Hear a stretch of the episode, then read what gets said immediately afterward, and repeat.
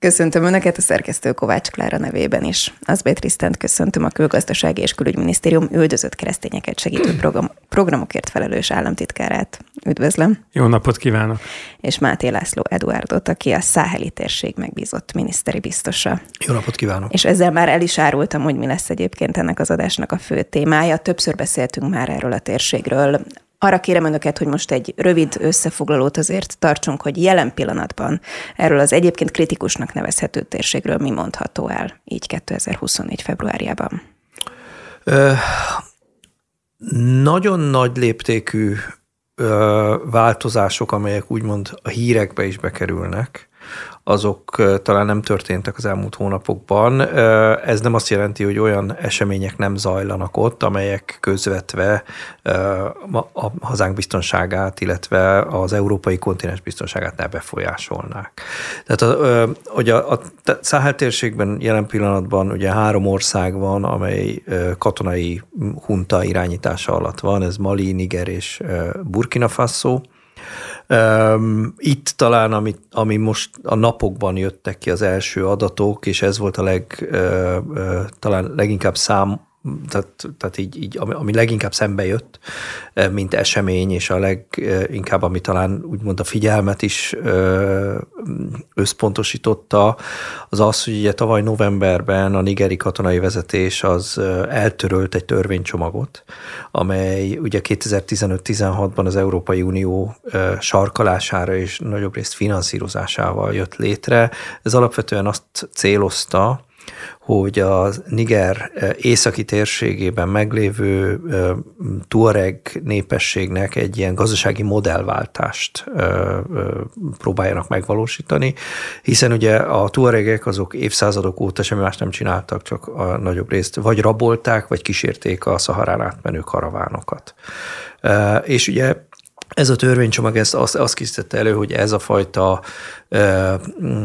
ami ugye napjainkban alapvetően az emberkereskedelmet, illetve az illegális migráció elősegítését jelentő tevékenység, ezt próbálták volna kiváltani, és ez az, amit ugye a nigeri katonai kormányzat eltörölt tavaly év végén, és hát most jöttek ki az első adatok, ha nem tévedek, akkor Nigerből 75%-kal nőtt meg az illegális migráció számaránya egy decemberi adatokhoz képest, tehát ez egy óriási ugrás, amit ami azt jelenti, hogy azok a félelmeink, amik ugye korábban voltak, hogy ez, ez az egész törvénycsomag eltörlése, ez gyakorlatilag az Európai Unió fele megnyit egy, egy, egy migrációs ö, csatornát, ez valóban így történik, ez jelen pillanatban zajlik.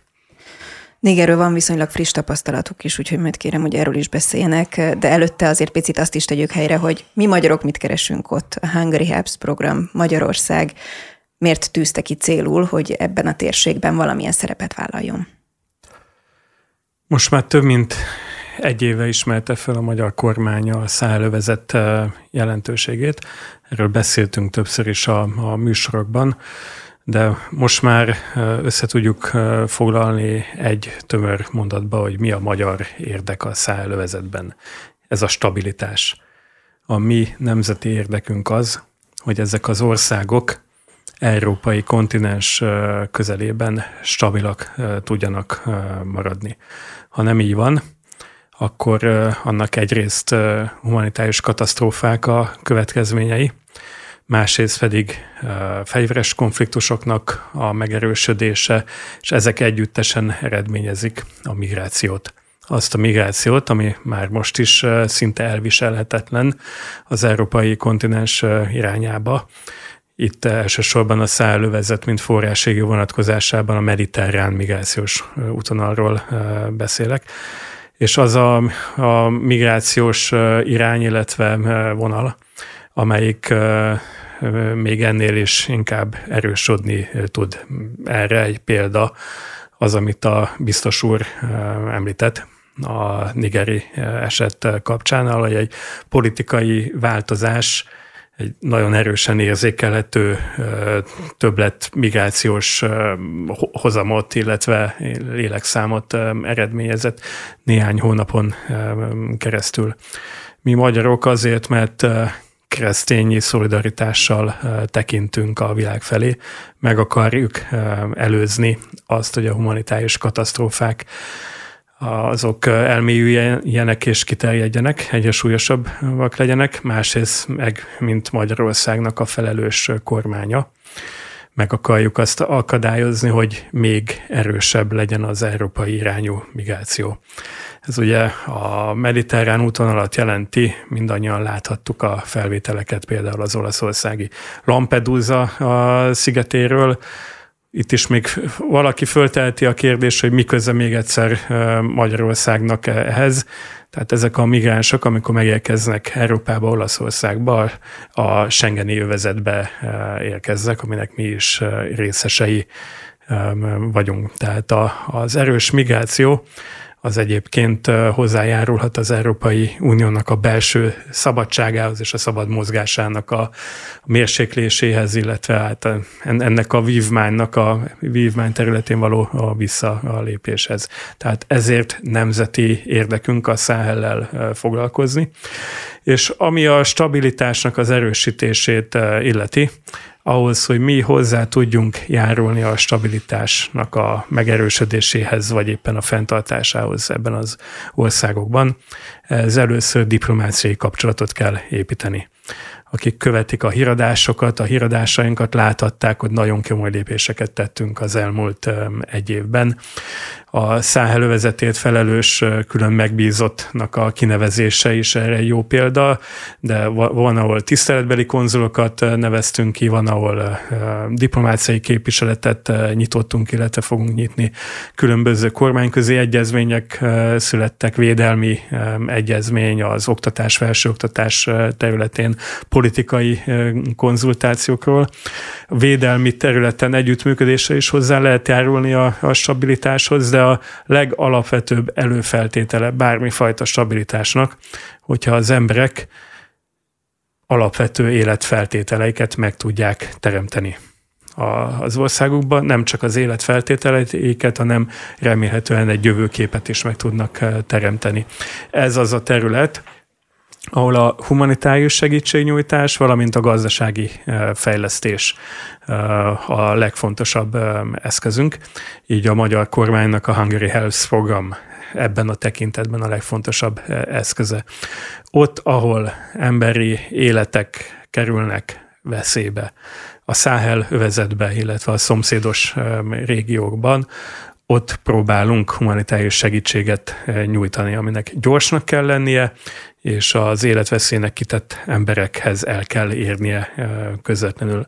Ott pedig, ahol a hosszú távú jövőt, a megélhetést, a közösségeknek a megmaradását általában véve a gazdasági fejlődés lassú üteme, vagy éppen a klímaváltozás veszélyezteti, ott pedig a jövőben, jövőbe fektetünk be, a hosszú távú stabilitásba, de nem úgy, hogy feltétlenül rendőröket küldenénk oda, hanem például az élelmezés biztonságot nem élelmiszer segéllyel, hanem a mezőgazdaság támogatásával, a vízipari területnek a támogatásával, az élelmiszeriparnak a fejlesztésével próbáljuk erősíteni, illetve biztosítani. No, hogyan ezt konkrétan hogyan kell elképzelnünk, és egyáltalán milyen körülmények vannak ott, hogyan élnek az emberek? Mit jelent ez a konkrét segítség, például, hogyha mondjuk mezőgazdaságról beszélünk?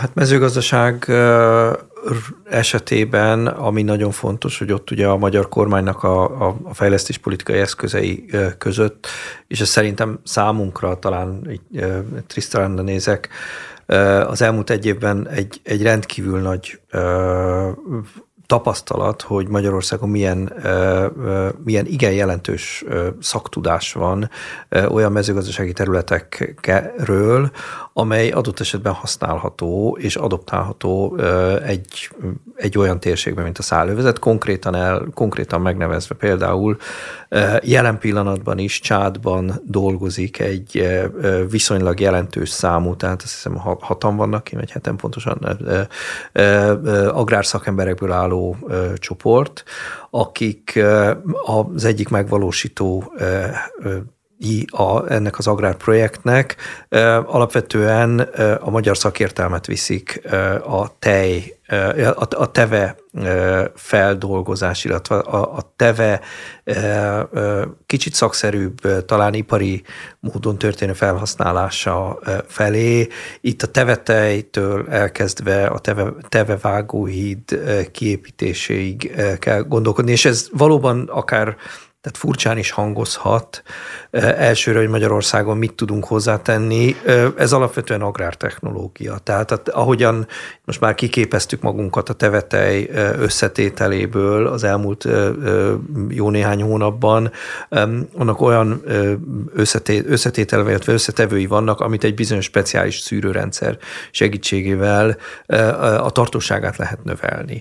És ez az például, ez, ez az a, a technológia, amit, amit a magyar szakemberek hozzá tudnak adni, és ami egyébként helyben Csádba nem, nem hozzáférhető, úgy, hogy Csád az egyes becslések szerint az az ország a világon, ahol a legnagyobb számú teveállomány található, vagy gondolhatunk arra, ami hamarosan megint csak a Hungry Hubs keretén belül ki fog kerülni, ami az élelmiszerbiztonságot fogja erősíteni, illetve a helyben maradást fogja támogatni ezeknek az embereknek.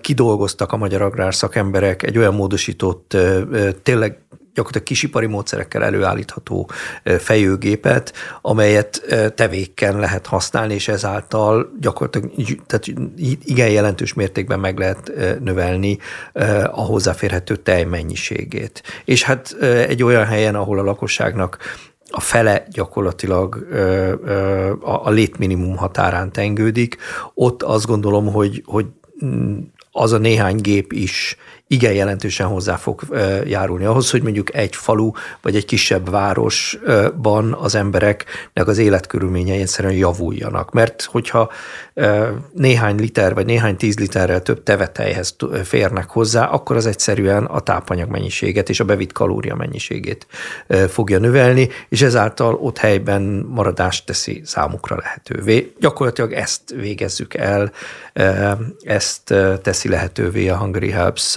támogatása, a magyar kormány célkitűzését megvalósítva. Példaként még nekem egy dolog eszembe jut. Szerintem arról érdemes beszélni. A közelmúltban voltak kollégáink Maliban, Bamakóban, ahol olyan projekteket valósítottak meg, amelyek szerintem abszolút példaértékűek, és sokkal inkább a maga szimbolikájával mutatják meg az utat, hogy igenis lehet tenni dolgokat, és igenis érdemes tenni dolgokat. Látom, hogy hozzá szeretne tenni hmm. valamit. A tevetejről beszélünk, és amikor először találkoztunk ezzel a témával, akkor ugyanúgy mosolyogtunk, mint mi itt a, a mai rádióbeszélgetés előtt, és ugyanúgy mosolyogtunk, mint ahogy valószínűleg rádióhallgatók közül is sokan, amikor kicsit ezt a szürreálisnak ható témát így hallgatják és hallják.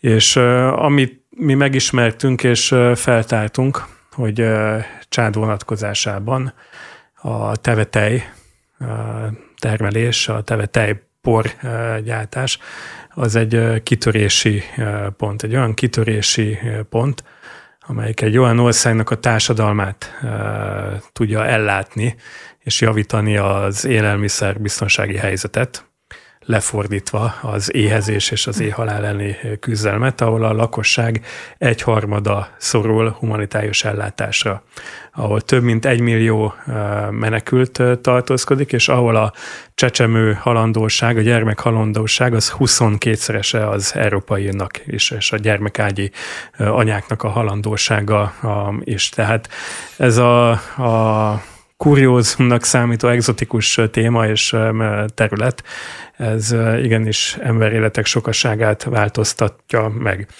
Ez, mi hogyan jutottunk el onnan, hogy nem mosolygunk rajta, vagy nem csak mosolygunk rajta, hanem ilyen élelmiszerfejlesztés és humanitáris jelentőséggel bíró projektet támogatunk, hogy oda mentünk, megismertük a, a helyzetet. És ezért nagyon fontos, hogy január óta nem csak diplomát, diplomatáink vannak Csádban, Enjamenában, hanem a Hungary Helps ügynökség is személyi kiküldöttekkel megkezdte ott a, a működését. Pontosan ők azok, akik ezeket a, a nem csak problémákat, igényeket, hanem megoldási útvonalakat és lehetőségeket feltárják ott a terepen a, a, a helyszínen, és ehhez tudjuk igazítani utána a, a projektjeinket.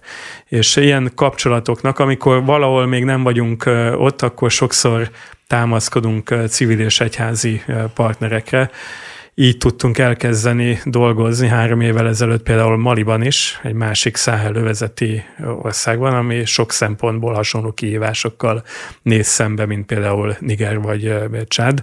Sőt, sok szempontból, bocsánat, sokkal rosszabb helyzetben van, hiszen ugye 2021 óta egy olyan típusú katonai vezetés van az ország élén, amely a korábbi szövetségi rendszerektől kezdődően gyakorlatilag minden lehetséges formulát meg kíván változtatni, és meg is változtat. Tehát Mali, illetve Bamako az valóban a világ egyik olyan szeglete, ahol a Wagner zsoldosoktól kezdve a különböző hogy mondjam, szakadár félkatonai alakulatokon át a, a radikális iszlám terrorszervezetekig gyakorlatilag mindenki ott van, és hát ez, ez azért egy eléggé toxikus keverék. És itt tud a Hungary Hubs megvalósítani projekteket, a partners, nyilván partnerszövetek segítségével, ami, ami azt gondolom, hogy tényleg egy példamutatás az egész Európai Unióban, valóban oda kell menni, ott kell felmérni, hogy milyen igények vannak, és utána lehet igazából véleményt formálni. Mennyiben más egyébként a munka itt a Száhel térségben, mint egyéb helyeken, ahol a Hungary Apps jelen van? Ezt tudja érzékeltetni? Nekünk három fő nagy földrajzi régiónk van, az egyik a közel-kelet, a másik a kelet-közép-afrikai régió, afrikai nagytavak országai, a harmadik pedig a Száhelövezet, vagy amit úgy hívunk, hogy Száhel plusz, tehát azok a szomszédos országok, ahol a Száhelövezetben történő dolgoknak a hatása érződik, sokszor feszélyezteti ezeket az országokat, és ezeknek megvan a külön külön körülménye, amit figyelembe kell venni. Például Szíria és Irak vonatkozásában 6-7 évvel ezelőtt még életmentő humanitárius segítséget kellett nyújtanunk, most pedig egy háború által szétszakított társadalmat egy lerobbant infrastruktúrában az újrakezdést kell segítenünk. A kelet-közép-afrikai régióban Szomáliát leszámítva az erőszak az még nem szakítja szét az országokat, de a gazdasági fejlődésnek a lassú üteme nem bír lépést tartani a népesség növekedéssel, illetve itt-ott már kezdenek a dzsihadista sejtek megjelenni, mint például Kelet-Kongóban, de itt ezen a területen elsősorban a fejlesztés dominál és humanitárius segítséget csak ritkán adott támadások vagy katasztrófák esetén nyújtunk. A Száhel övezet